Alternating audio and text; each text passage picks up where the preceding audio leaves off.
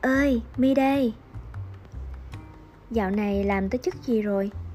Uhm, giờ lương tháng chắc cũng mấy chục triệu ha Ủa mà ở Sài Gòn lâu vậy rồi mua nhà ở chởnh chưa? Mua nhà rồi, bây giờ mua xe hơi nữa là ngon ha Ủa mà có định mở công ty riêng không? Bây giờ mà lấy chồng sinh con nữa là khỏe rồi Mi nghĩ là những ai mà đang ở độ tuổi giống như My thì sẽ không có thấy xa lạ gì với mấy câu hỏi này hết á My cũng không hiểu sao những cái câu hỏi quan tâm hết sức kỳ cục như vậy. Nó dần dần lại bắt đầu xuất hiện trong những cuộc hội thoại của mình với các anh chị em, bạn bè, đồng nghiệp cũ hay là đối tác gì đấy để hỏi thăm nhau những câu như vậy. Mà mỗi lần về quê thì thôi rồi, bách phát bách trúng luôn, lúc nào cũng sẽ bị hỏi mấy câu như vậy hết. Mà không phải hỏi một trong số đó đâu nha, hỏi liên tiếp luôn. Rồi thỉnh thoảng khi mà mi tham gia mấy cái buổi mà trò chuyện với sinh viên á, thì các bạn cũng hay hỏi mi câu là làm thế nào để có được thành công giống như chị hiện tại? Lúc đó tự dưng mình bị khựng lại. Hơi đơ một tí. Không biết nói sao hết. Lúc đó thì mình hay hỏi ngược lại là bạn đó là, em nghĩ chị là một người thành công hả? Vậy theo em thì như thế nào là thành công? Xong mấy bạn kêu là, thì em thấy chị là một người phụ nữ rất là độc lập, xinh đẹp, giỏi giang rồi đang là vị trí quản lý của một công ty lớn đáng mơ ước nữa. Thì em nghĩ với một người phụ nữ như vậy là thành công. Ồ, đứng hình mất 5 giây luôn. Lúc đấy tự nhiên mình thấy bị nhột là chết rồi lỡ một lúc nào đó mình nghỉ việc hay là mình không còn được làm quản lý nữa thì có bị coi là không còn thành công nữa không ta? Rồi sau những cái buổi mà nói chuyện với sinh viên như vậy thì mới cũng có ờ, chia sẻ hình ảnh ở trên facebook á thì mấy anh chị em cũng vào nhắn tin tung hô chúc mừng. Xong rồi cũng nói là à, chúc mừng my chúc mừng sự thành công của em bây giờ. Xong rồi my cũng nói là em đâu có gì thành công đâu em cũng chỉ là đi chia sẻ những cái gì em biết với các bạn thôi mà. Xong rồi mọi người lại nói my là thì ở cái những cái gì mà em làm được bây giờ là em đã quá thành công rồi và em phải thành công thì em mới đi chia sẻ như vậy chứ. Uhm, đoạn này mi hơi lăn tăng tí xíu là mình phải thành công thì mình mới được chia sẻ kinh nghiệm cho người khác hay sao ta? Thì chắc chắn nếu như mà người thành công thì đi chia sẻ lại kinh nghiệm cho những người khác là đúng rồi. Nhưng mà nếu như mình không, chưa phải là một người thành công, hay có thể mình là một người thất bại luôn đi, nhưng mình đã từng có kinh nghiệm đó, mình đã từng trải qua những việc đó, thì mình vẫn có thể chia sẻ cho những người xung quanh mà, đúng không? Và thật sự thành công nó mơ hồ lắm không có một cái chuẩn mực, không có một cái thước đo định tính, định lượng nào để quy định rõ là thành công là như thế nào hết. Và cái chuẩn mực thành công, cái quan điểm về thành công của mỗi người cũng mỗi khác. Cho nên là thật sự những cái việc mi làm mi muốn được mọi người nhìn nhận theo một cái góc độ là mi mang đến được những cái giá trị thực cho các bạn sinh viên các bạn học sinh nghe được và các bạn vận dụng được vào trong thực tế và sau đó các bạn thành công được, thì đó mới là cái thành công của my. Còn nếu như mà cái việc một một cái hình ảnh hào nhoáng mi xuất hiện để mi mi chia sẻ với mọi người hay là những cái mà thành tựu gì đó thì no, với mi đó không phải là thành công thật sự mi cũng không biết ở những nước khác như thế nào. Tại vì ờ, bản thân cũng chưa có cơ hội để có thể ờ, sinh sống và làm việc ở những đất nước khác để biết cái văn hóa và các quan điểm của họ. Nhưng mới thấy ở việt nam của mình đó đôi khi có những cái định kiến nó tạo áp lực cho mọi người nhiều quá. Bao nhiêu tuổi thì phải làm trưởng phòng, bao nhiêu tuổi được lên giám đốc, bao nhiêu tuổi thì phải có nhà, bao nhiêu tuổi phải có xe, bao nhiêu tuổi thì dựng vợ gả chồng và sinh con đẻ cái bao nhiêu tuổi thì tiền đồ sáng lạng với một công ty riêng có rất là nhiều nhân viên và tung hô trên các mặt báo. Chính những cái định kiến đó, nó giống như là một cái thước đo vô hình về cái sự thành công và áp đặt lên tất cả chúng ta, là đặc biệt những người trẻ. Rồi chúng ta có cái cảm giác giống như là sợ bị bỏ lại đằng sau á. Cho nên là mình cứ chạy theo chạy theo những cái thước đo đó, mà quên đi cái giá trị thực mà mình mong muốn đó là cái gì lướt facebook mình thấy đứa bạn đại học nó khoe là mới tốt nghiệp thạc sĩ. Xong mình cũng tự hỏi là à, hay là bây giờ mình cũng đi học thạc sĩ ha? Đứa bạn thân nó mua nhà xong cũng thấy tuổi tuổi. Sau bây giờ mình còn phải ở nhà thuê mà trong khi người ta đã mua được nhà rồi? Về quê thì nghe mấy câu chuyện là uh, nhỏ xóm trên bây giờ nó lấy chồng sinh con rồi chồng nó thương nó lắm nó cưng nó lắm. Rồi đứa khác mới được cầu hôn một cái chiếc nhẫn hộp xoàn to ơi là to? Mỗi ngày mình nghe nhan nhản những cái câu chuyện giống vậy á. Người này có cái này người nọ có cái kia. Xong rồi mình thấy tự tuổi thân tự so sánh. Xong rồi lại à, nghĩ là mình chưa phải là một người thành công. Nếu như có những người bi quan hơn thì lại cho mình sau là thất bại quá đi. Rồi còn có một định kiến nữa là về tuổi tác ha.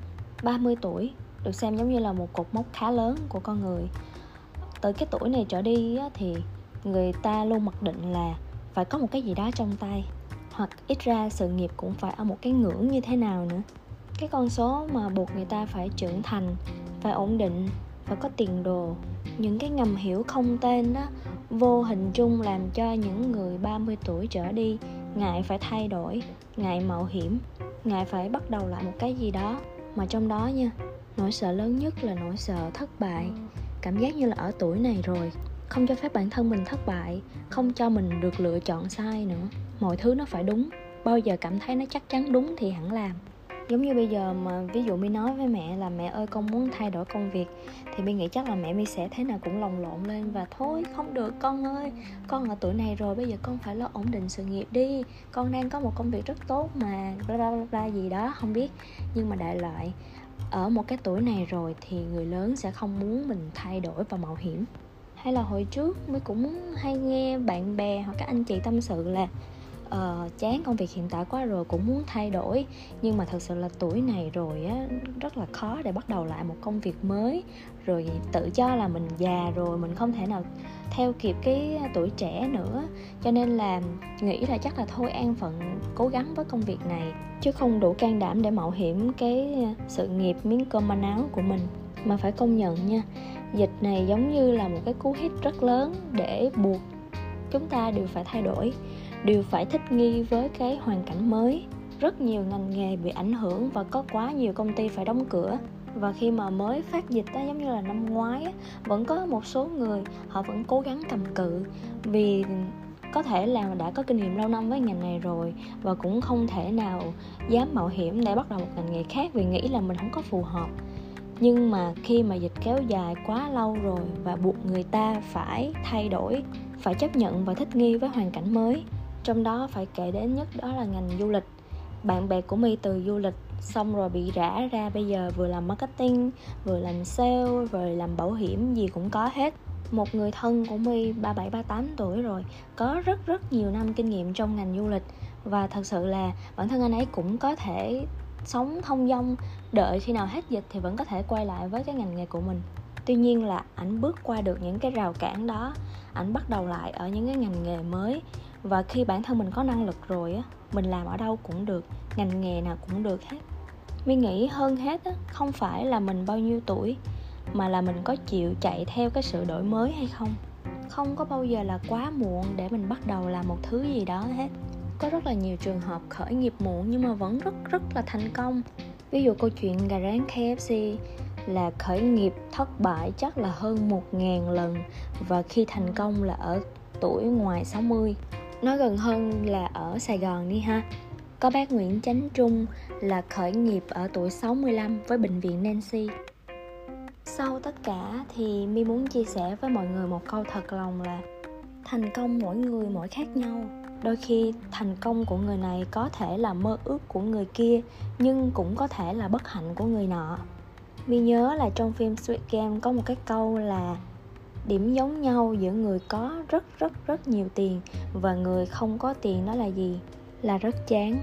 Thiệt ra thì tại vì mình cũng chưa từng bao giờ là có nhiều tiền giống vậy, cho nên mình cũng không biết là người ta có thật sự chán hay không. Nhưng mà Ừ, không thể nào lấy một công thức chung về cái chuyện có nhiều tiền có nhà có xe có mọi thứ thì sẽ là một người thành công sẽ là một người hạnh phúc. Nếu như tất cả đều có công thức chung đều có thể đóng gói thì mới nghĩ chắc là viết sách ra và tất cả mọi người đều có thể thành công hết rồi. Hôm trước bạn mi chia sẻ một câu chuyện vui vui ở trên mạng á, là hai người đàn ông 30 tuổi nói chuyện với nhau. Ông A hỏi ông B là anh 30 tuổi rồi mà sao anh còn chưa có Mercedes? Xong anh này hỏi lại là Ừ, tôi thấy có người 30 tuổi cũng chết rồi á, sao anh chưa chết? Một câu chuyện vui thôi, nhưng mà hy vọng là sẽ khiến cho các bạn lạc quan hơn, tự tin hơn. Và mặc kệ ai nói gì, mặc kệ ai quy định là mình bao nhiêu tuổi phải có những gì, mình hãy tự viết ra, tự thiết kế cho chính bản thân mình những cái điều thành công mà mình muốn làm, mình muốn đạt được ở con số tuổi bao nhiêu cũng được, không phải nghe theo ai hết. Thành công của mình thì phải do mình chọn vì cuộc sống của mình là mình sống, người ta không sống giùm mình, nên người ta không có quyền viết tiếp thành công của mình. Và với mi bây giờ, sau những cái giai đoạn thăng trầm của dịch, thì mi tâm niệm thành công của mi là tất cả mọi người xung quanh mi gia đình mi được bình an, được khỏe mạnh. Bản thân mi sẽ cảm thấy hài lòng với những việc mà mi làm. Và mỗi ngày mỗi ngày thì ngày mai của mi sẽ tiến bộ hơn ngày hôm nay và quan trọng hơn hết sau tất cả những việc mi làm á, những điều đó sẽ mang lại một cái giá trị đích thực, làm cho mi cảm thấy hạnh phúc. Bên cạnh là cũng mang những cái giá trị thật và tích cực để đóng góp, lan tỏa cho tất cả những người xung quanh của mi thì với mi như vậy là thành công rồi. Mi hy vọng là bài chia sẻ ngày hôm nay sẽ giảm đi một tí xíu nào đó áp lực của các bạn. Và tiếp thêm một chút xíu năng lượng tích cực cho các bạn ha và bạn ơi, nhớ follow podcast của mi để cùng chia sẻ với nhau những năng lượng tích cực nha. Và nhấn thêm cái nữa vào cái chuông để nhận được thông báo mỗi khi có podcast mới ha. Bye bye!